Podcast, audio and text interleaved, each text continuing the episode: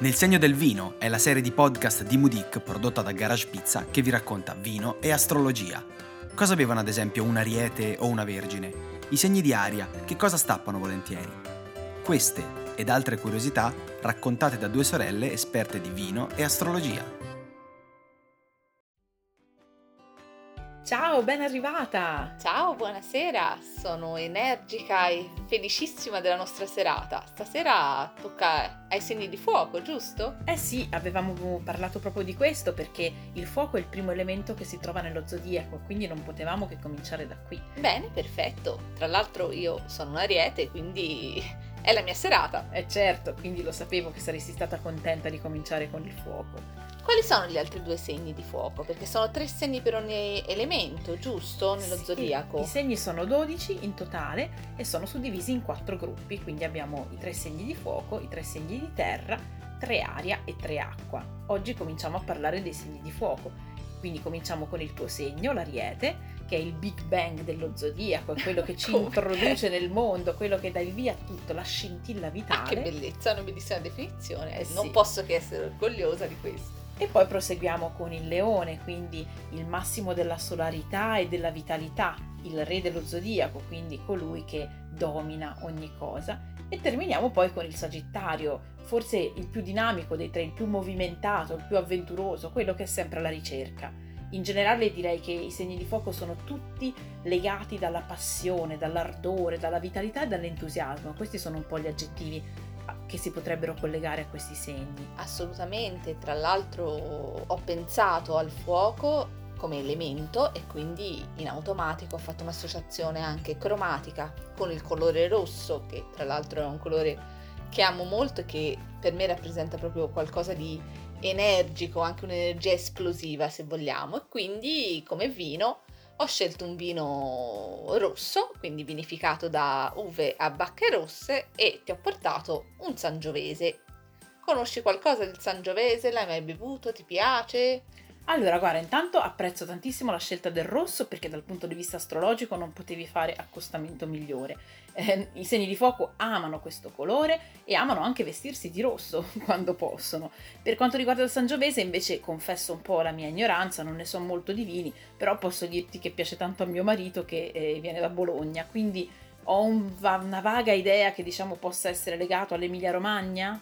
Mi sbaglio? Allora, in un certo senso sì, nel senso che il Sangiovese innanzitutto è un vitigno italiano, quindi diffuso sul nostro territorio, cresce benissimo in, nel territorio italiano e in particolar modo nel centro Italia, quindi sicuramente è presente anche in Emilia Romagna, dove appunto è chiamato Sangiovese di Romagna, ti dico anche perché la sua terra di elezione è la Toscana. È qui infatti che il Sangiovese esprime la sua potenzialità al massimo tanto da essere diciamo il, il, vitigno principe di alcune grandissime denominazioni di origine controllata toscana, le doccigite della Toscana. Lo troviamo all'interno del Chianti, del Chianti classico, del Brunello di Montalcino, del Nobile di Montepulciano.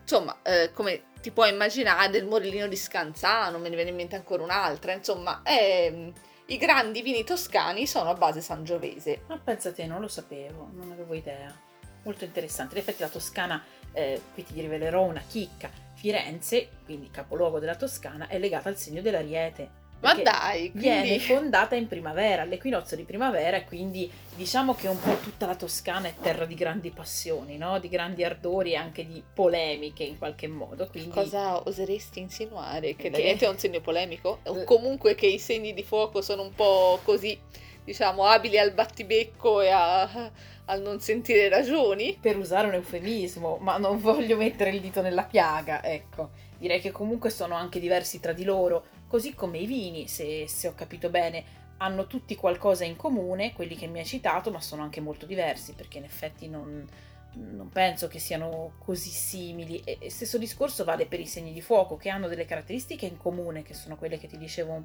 poco fa, ma hanno anche delle caratteristiche che li rendono diversi l'uno dall'altro. Sì, questo concetto nei vini, ehm, ovviamente, come, come sai, anche solo i vini che ho citato poco fa sono tutti molto diversi fra di loro, nonostante questa base comune, quindi questo sangiovese che, che, il, che è il minimo comune denominatore di questi grandissimi vini del nostro territorio toscano. Questo perché? Perché um, ovviamente, come ti puoi immaginare, parte deriva dalla natura, quindi dal suolo sul quale crescono, dall'esposizione di luce, di vento, quindi dal quantitativo di ore di esposizione solare, dall'escursione termica, dalla presenza o meno di forti venti, quindi diciamo la natura che ci mette lo zampino. E un'altra parte è legata anche al lavoro dell'uomo, c'è un termine molto bello che si usa nel mondo del vino, che è il termine terroir, questo termine che abbiamo preso in prestito dalla Francia, ma che di fatto esprime questo concetto, quanto eh, in un vino un vino sia unico perché dipende appunto dall'influenza climatica, dall'influenza del suolo, dal territorio, dal piccolo appezzamento, grande appezzamento dove, dove nasce, ma anche tanto dal lavoro dell'uomo, dalla cultura, dalla storia, dalla tradizione. Quindi col termine terroir si intende tutto questo con una sola parola, una sola semplice parola. Tra l'altro anche i segni di fuoco mi sembrano ben diversi fra di loro, c'è qualcosa che può essere il terroir dei, dei, segni di fuoco? Allora, fammi pensare, è molto interessante questo concetto. Credo che per quanto riguarda i segni zodiacali si possa eh, e si debba anche mettere in evidenza che ognuno di loro ha un governatore, cioè un pianeta mm. che li domina, li governa e quindi in qualche modo regala loro un'influenza particolare e per quanto riguarda i segni di fuoco abbiamo tre governatori che sono Marte per l'Ariete, Marte che è il guerriero, quindi colui che proprio eh, spinge l'Ariete a battagliare, a combattere ogni giorno della sua vita per raggiungere un obiettivo. Eh, per il Leone si tratta del Sole, quindi del principio che dà la vita, che ordina, che crea l'universo, che governa ogni cosa, e per il Sagittario invece Giove, il grande eh, padre di tutti gli dei, che si espande, si allarga e cerca sempre nuovi orizzonti. Allora tu hai regalato una chicca a me con eh, l'associazione fra l'Ariete e la città di Firenze, te ne sto per regalare una, eh, e cioè eh, legata a questa cosa che mi hai appena detto del governatore del Sagittario che è Giove, perché diciamo l'origine del nome Sangiovese non è certa, ovviamente si perde eh, nella storia, ma una delle teorie ci porta a pensare che Sangiovese sia in realtà uh, il nome che identifica il sangue di Giove. Quindi... No, perfetto, fantastico. Meraviglioso. Quindi Sangiovese definitivamente lo associamo a questi segni. Eh sì, assolutamente. E invece sul sole che cosa potremmo dire? Perché il sole è il governatore del leone ed è anche, diciamo, il principio che tiene in vita tutto l'universo, quindi il sole necessariamente deve avere qualcosa a che fare anche con i vini, immagino, come ce l'ha con tutti gli elementi presenti in natura.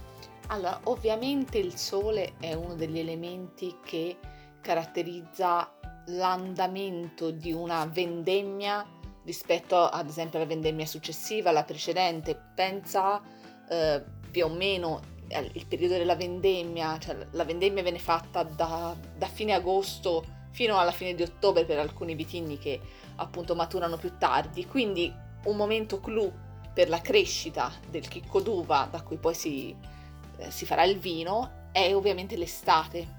Se pensi anche alla tua storia personale abbiamo avuto delle estati torride, afose, tremendamente questa, calde, dove non, non, cade una goccia da, di pioggia neanche a fare la danza della pioggia, e altre estate invece magari più miti, alcune estate anche piovose, ricordo degli agosti anche piovosi. Quindi sì, assolutamente il sole incide poi su quello che è un vino, su quello che sarà il prodotto finale, soprattutto differenziandolo magari di anno in anno. Quindi lo stesso vino dello stesso produttore, se tu lo bevi di un anno può essere molto diverso rispetto a quello dell'anno precedente o quello che sarà nell'anno successivo, proprio anche per, per questo fatto che magari il, la maggiore esposizione al sole, il maggiore calore le ha portato, spesso porta appunto poi ad alzare la gradazione alcolica dei vini, quindi anche per quello a volte troverai dei vini, la stessa bottiglia ma di annate diverse con una gradazione alcolica variata. Questo è sempre per lo stesso ragionamento, quindi assolutamente sì, il sole è è fondamentale a noi per vivere, ma anche incide anche molto nella crescita dell'uva, che poi appunto diventa il nostro prodotto finale quindi va a finire in un bel bicchiere di vino. Perché il sole in astrologia eh, è proprio quello che ci permette di capire qual è il nostro segno zodiacale, perché eh, a volte si fa la domanda molto banale di che segno sei e, non, e invece si dovrebbe dire più correttamente qual è il tuo segno solare, di che segno solare sei, perché il segno a cui si fa sempre riferimento è quella fascia di zodiaco che il Sole sta attraversando al momento della nascita, per cui se tu nasci tra il 21 marzo e il 20 aprile sei del segno dell'Ariete, ma non lo sei completamente, interamente, sei eh, nato con il Sole in Ariete. Questa è soltanto una parte di quello che l'astrologia può dirti, perché poi avrai anche gli altri pianeti in altri segni, avrai la Luna in un altro segno, avrai Mercurio magari in Toro, la Luna in Vergine, Marte in Capricorno, però il tuo Sole è comunque una parte centrale di te. Ma quindi è per questo che spesso si legge negli oroscopi più volgarmente, ma anche a volte in appunto nelle analisi dei quadri astrali prima decade, seconda decade, si riferisce a questo, al periodo? Sì, perché ogni fascia zodiacale diciamo che ha una durata standard, una dimensione di 30 gradi che sono suddivisibili in tre. Quindi la prima decade dal grado 0 al grado 10 di un segno, la seconda dal 10 al 20 e la terza dal 20 al 29. Ah, interessantissimo, vedi, questa era una cosa che non so, sapevo di essere delle, della prima decade, ma infatti, appunto, infatti abbastanza sì. ignorantemente. Esatto, sei della prima decade come Firenze. Ah, la prima vedi? decade dell'Ariete, sì, esatto. Quindi perfetto, io ti ringrazio di tutte queste spiegazioni perché ho imparato un sacco di cose nuove. Ringrazio te, sicuramente guarderò al al mio quadro astrale con moltissima più attenzione dopo questa bella chiacchierata e che dici, stappiamo? A questo punto beviamo e poi ci vediamo la prossima volta per parlare della Terra, ma intanto gustiamoci un po' di fuoco.